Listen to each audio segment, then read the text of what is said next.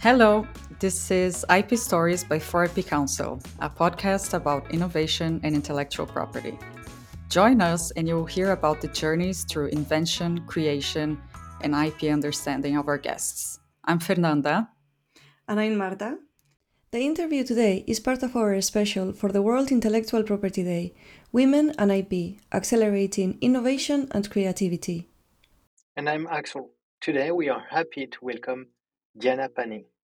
Diana, thank you so much for having this chat with us. First of all, would you tell us a bit more about yourself and your career? Well, thank you, uh, thank you, Axel, Mar- Marta, and uh, Fernanda for having me in this uh, in this podcast. So, uh, as you said, I'm Diana. I'm um, well. I'm actually originally from Albania, but I've been living in Montreal, Canada, for a good part of my life now.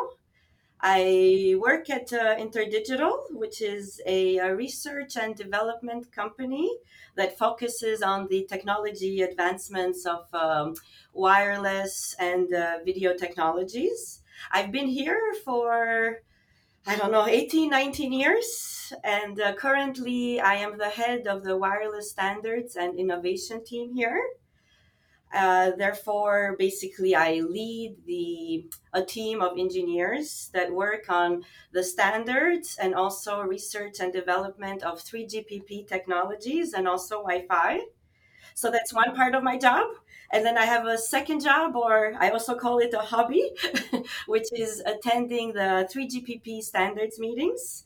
So I, I've been attending the RAN2 meetings since uh, 2008 so almost 15 years of my life in 3gpp so i don't know if uh, you know what 3gpp is but it's basically a global standards organization that has been in charge of developing the cellular technology as we all know it uh, 3g 4G or LTE, and we are currently continuing the advancements of uh, 5G technology.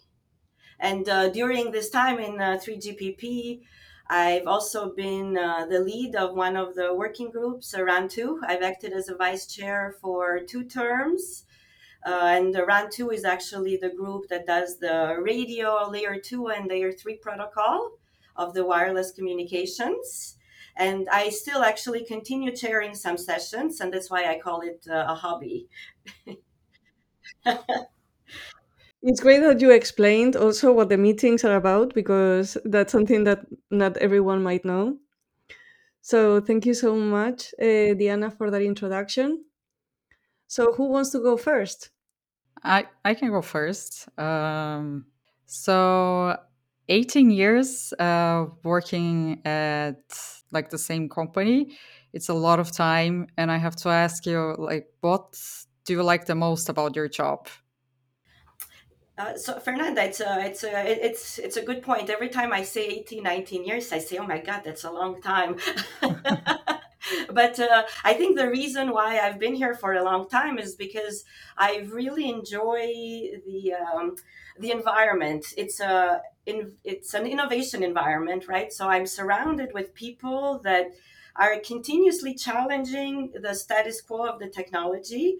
We're always trying to find like new problems, things to make better, and we're challenging each other. You're always trying to come up with uh, new ideas, new solutions, and you see how your ideas are impacting the industry and the future of uh, wireless technologies and then you know eventually these technologies get implemented into phones so when you see it happening, it's actually a very great satisfaction that your work is being adopted somewhere, right? So that's a great part of the job. The other part is I've been in so many positions during this 18, 19 years that I've always had an opportunity to just learn, learn from people I work with, learn from, uh, you know, the technologies that are developed developing, learn from new industries that are coming in, you know, the automotive industry. It's just a moving target, right? And that's what's great about it.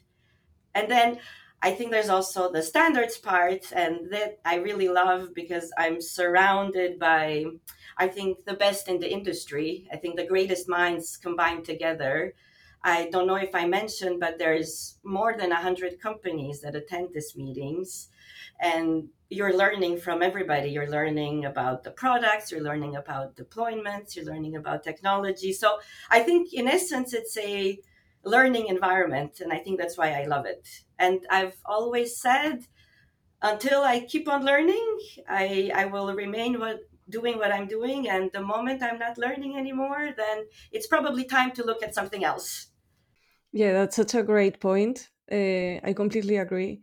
Also, it's true that it's uh, it's very interesting to see your your trajectory because although you have been in interdigital for all that time, but it's true that you have been moving so much and doing so many different things.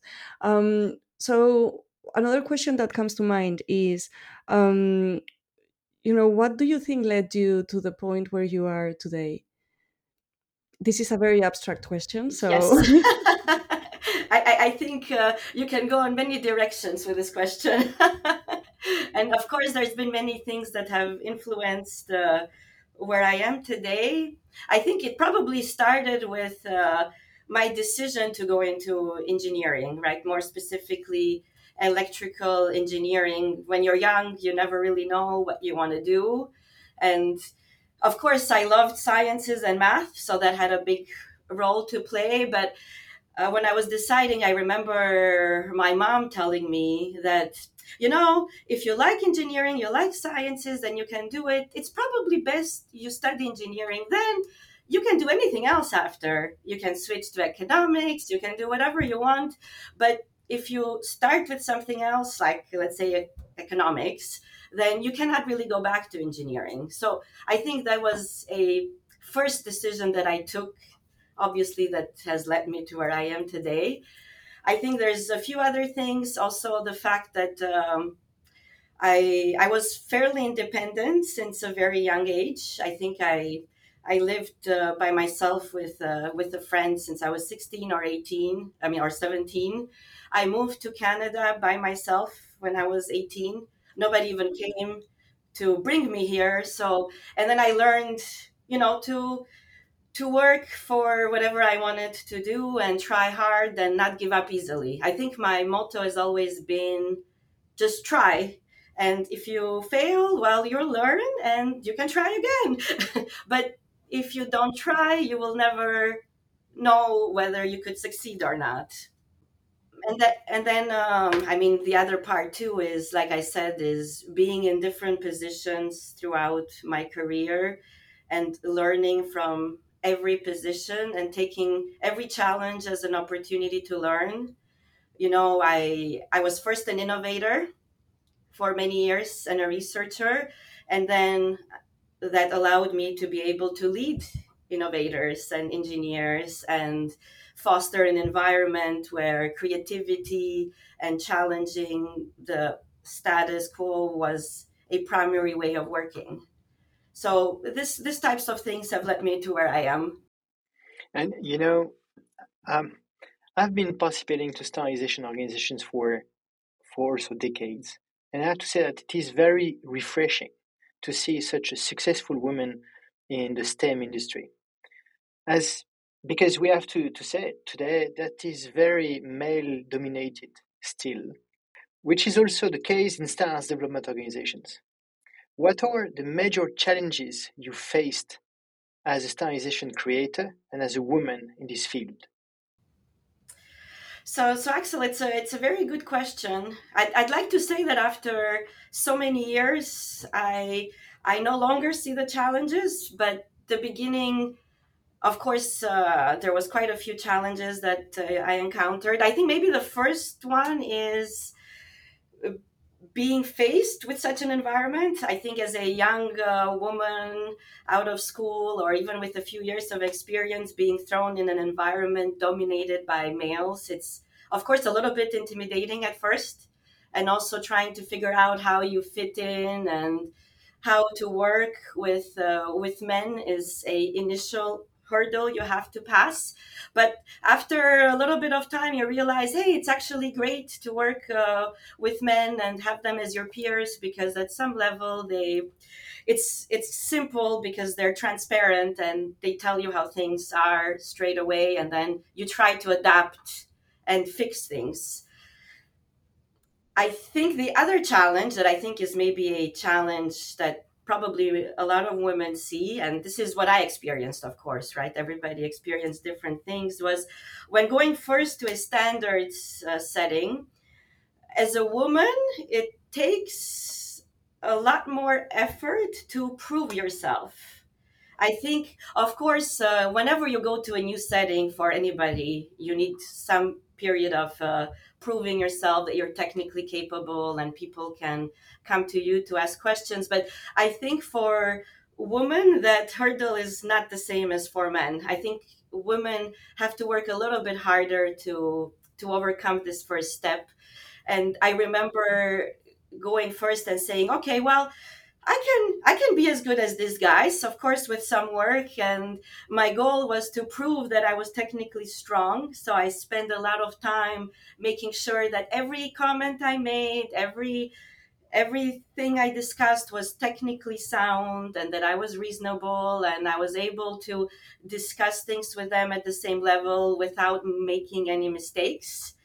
And then i think soon enough once they see that well you're just like them you're their peer then they treat you equally. And i think that's refreshing to see that you can get there. It just takes a little bit more work than others probably.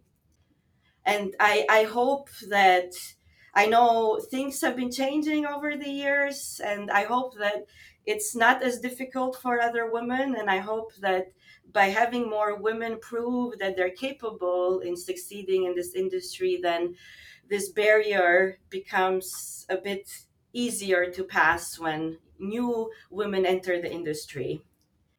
That that's very refreshing to to hear. Um, I I heard you mentioning uh, changes. Um, do you see any uh, changes happening regarding uh, gender equity especially in the last few years? It's a, it's a interesting question.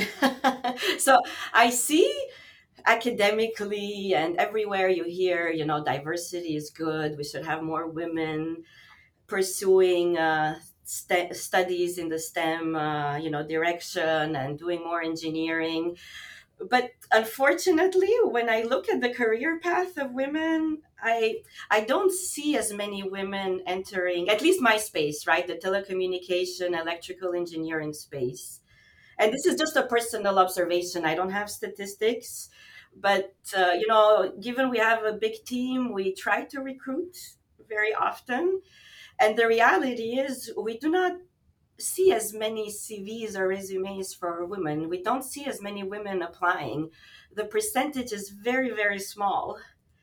So it, it, it makes me believe that I don't think we are doing enough to encourage women to study engineering because I think that's where it starts. It starts from the education and it starts at an early stage and I, I, I hear, of course, you know, companies having efforts on uh, encouraging women and trying to equalize how many men and women they are hiring, but I don't necessarily think that's the solution because, in a way, I, sometimes I think it works uh, against women because it gives the perception that women are getting the job just because of their gender but I'd like to see women getting their job because they deserve to be there, right? I I, I wouldn't want to get something because I'm a woman, right? I, I'd like to get it because I, I I deserve it.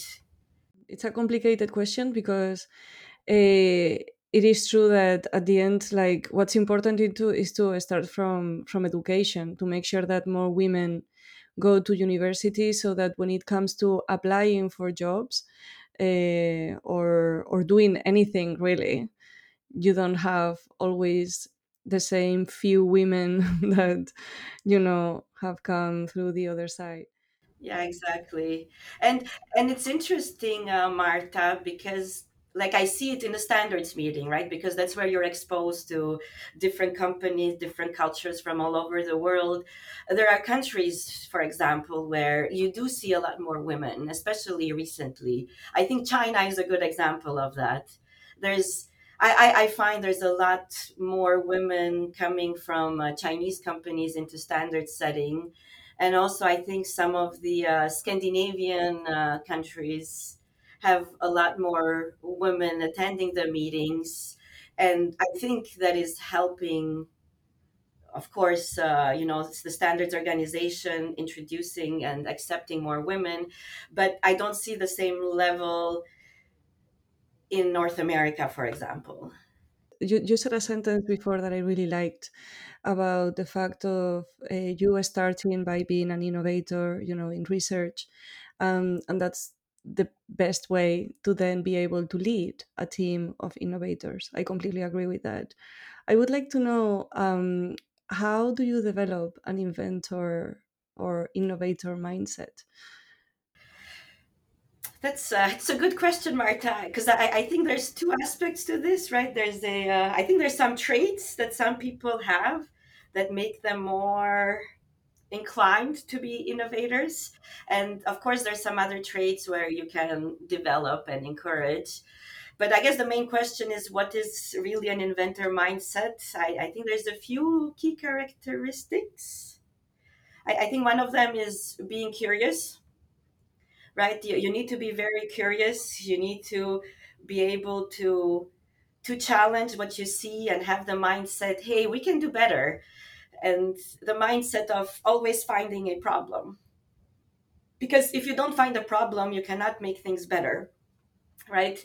And thinking of problems as an opportunity to improve things, as an opportunity to create better solutions and and and then you also have to have this uh, ability to create the solutions and think of different ways of addressing a single solution because especially in the industry we're in there's never a single way of doing something. There's many ways of doing things and then understanding what are the pros and cons of each way of doing things is also an important aspect of the job.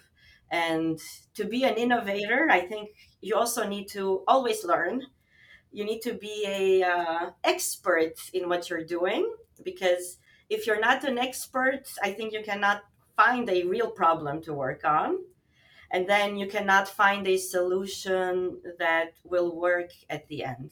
So i, I, I think teaching people to always question and encouraging them to always learn and work in a collaborative way because I think that's the best way to to to invent in a way. I think you need to be able to talk to each other, to learn from each other, and challenge each other.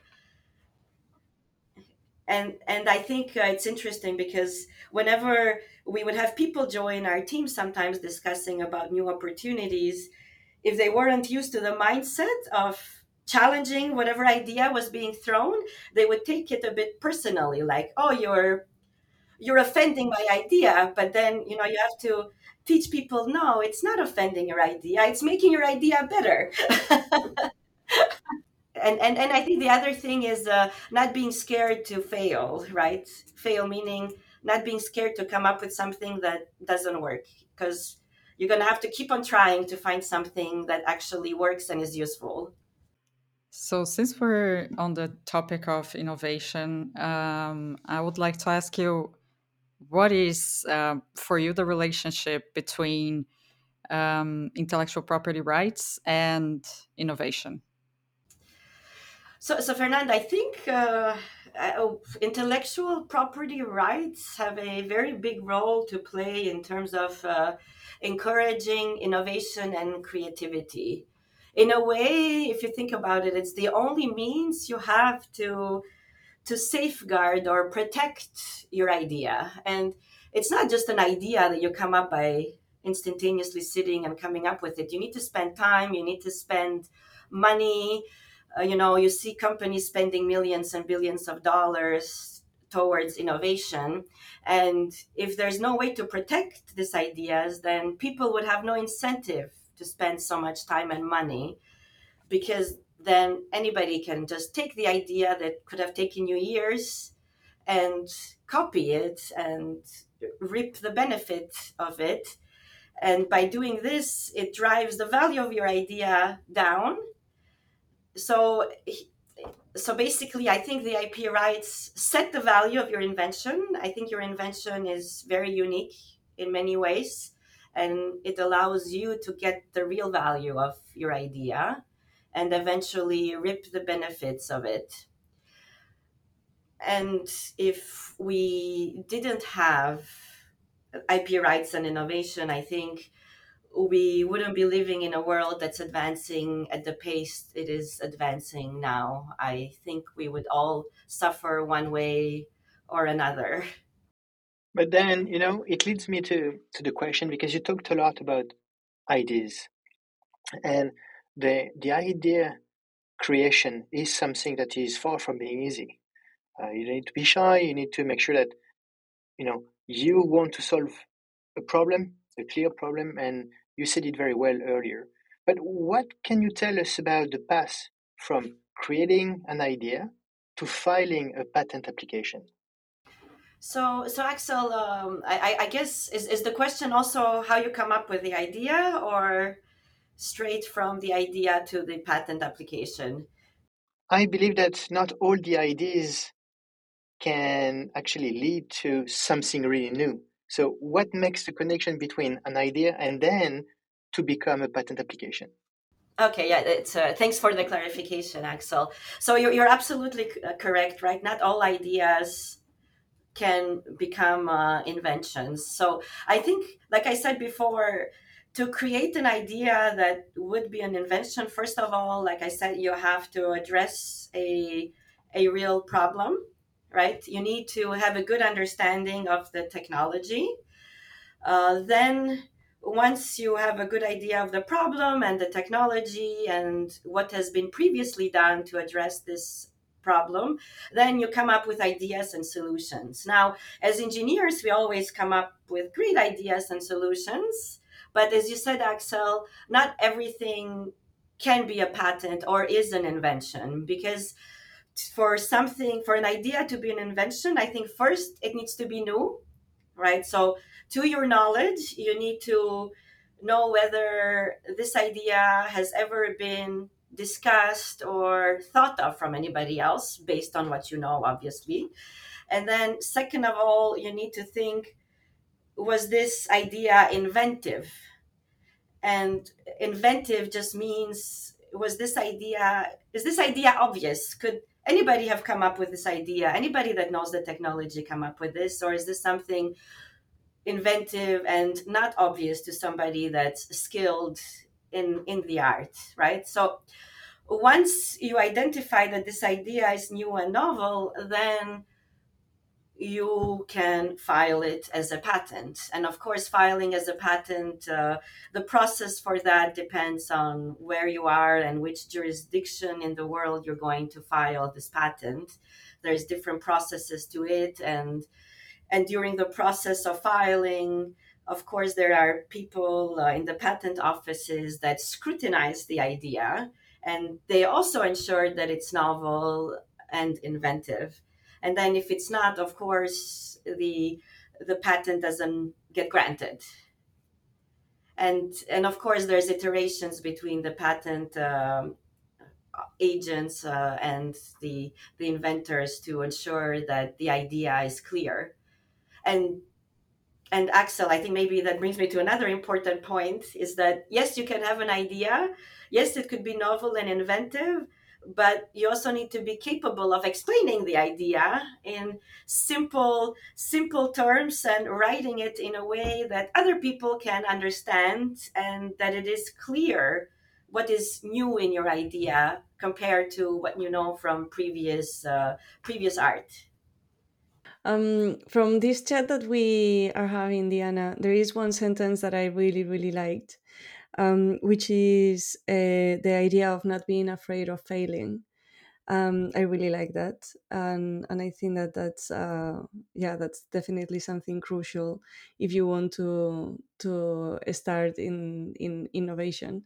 Um, so I would like to know uh, what has been the biggest challenge that you had to face up until this point of your career.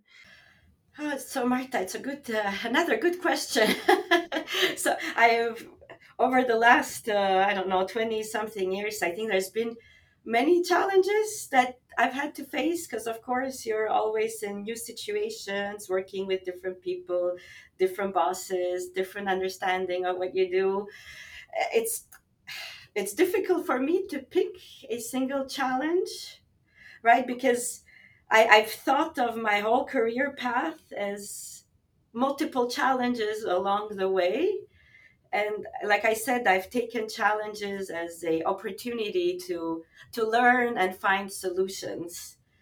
So there's nothing that has remained in my mind as like the biggest challenge. I think it's just combinations of different challenges that have led me to where i am and they've given me opportunities to learn and try to find ways to overcome these challenges don't worry because the next question might be even more complicated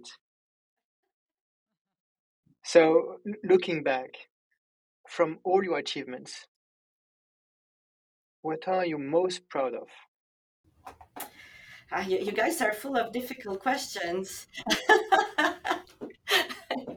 so, so, so, Axel, I mean, I, there's several things I'm, I'm proud of. Of course, uh, being where I am now, I'm, I'm very proud of uh, the team that I'm leading and what I've done with the team and how we've grown together with the team.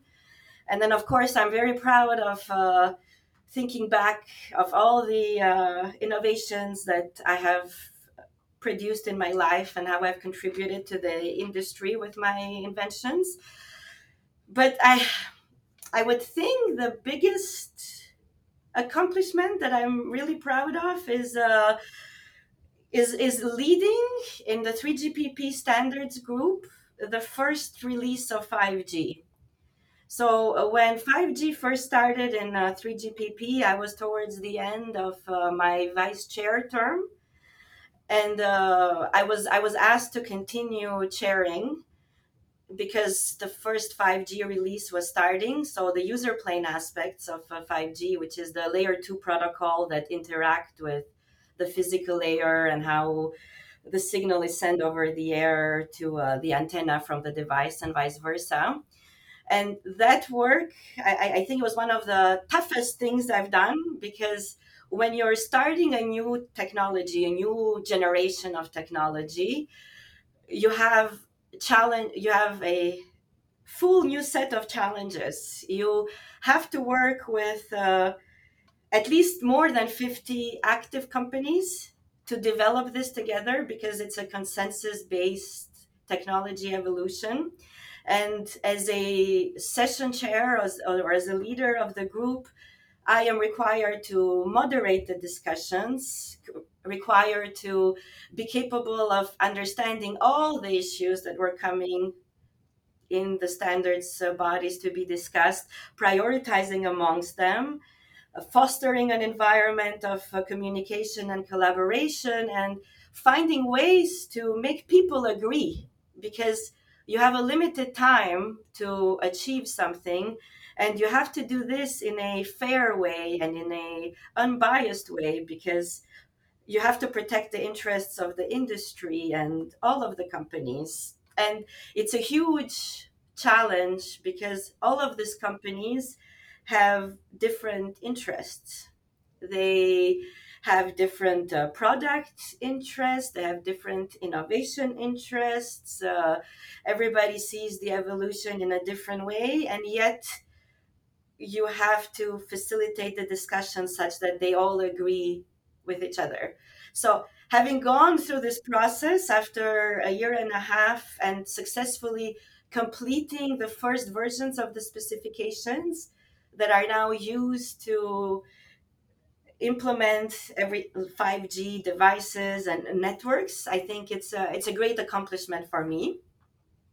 I just wanted to say, like, first, congratulations, because that's what you just said sounds so complex and incredibly important. So I just want to say congratulations for that. And it really, it really sounds like a huge achievement.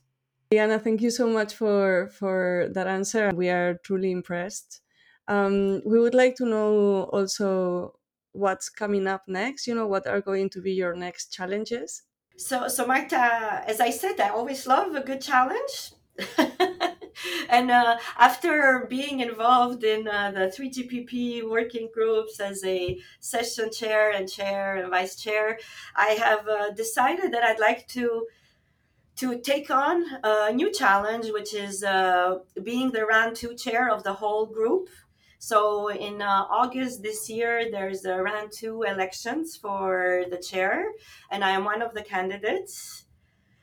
So I am I am excited to think about this new challenge for me and this new opportunity to continue contributing to the advancement of the technology and the advancement of uh, cellular technologies in the industry. And and i hope that with my experience and everything that i have encountered over the last uh, 15 years in the standard setting I, I, I hope that i can bring more improvements to the group to work in an efficient way to foster a collaborative environment where people communicate together and advance the technology and push the boundaries of the technologies to the next level while maintaining quality and reliability. And and marta i think uh, it's a new challenge for me because i also think during this time we're moving towards working on the next generation 6g so to me, that combined with uh, having the responsibility of leading this group is a would be a great challenge and opportunity. So this is one last question. Um, what advice would you give to the new generation of engineers, and especially to girls coming from the engineering background? First of all, I would like to encourage all the girls out there to start studying engineering and pursue the studying of engineering and hopefully start studying a little bit uh, more electrical engineering and uh, pursuing specializations in the wireless uh, side because it would be great to see more women at least in my field but overall uh, in engineering. So it has to start with studying. And then for the ones that are studying i, I think the key message is don't be intimidated by the environment. At the end you will always be peers and you will work together. So don't don't be scared. I think that's the key uh, the key message. Yeah and i want to say again the don't be afraid of failing because i really like that sentence that you said before. And i think particularly women we we sometimes tend to be afraid of of failure. Um, perhaps even more than men, although this is a generalization, I know, but uh, I think it's key not to be afraid of failing. I, I absolutely agree, Marta, and I, I think uh, I think women are a little bit more cautious. I think we take less risks because we type we kind of overanalyze everything. So I, I think, and that's why I said before, you have to try. If you don't try, you do not know whether you will succeed or not. And it's okay to try and fail and then try again and find a different way to approach the problem. Well, thank you so much, Diana, for having this chat with us. It's been such a pleasure to to be able to to speak with you about all these different things and and to get to know you a little bit better. Thank you, Marta and Fernanda and Axel too. Thanks for thanks for having me. It was it was great to talk to you. Goodbye. Thank you for listening to IP Stories by 4IP Council. Visit our website on 4ipcouncil.eu to find out more and check out the links mentioned during this episode. If you liked it, remember to share and subscribe.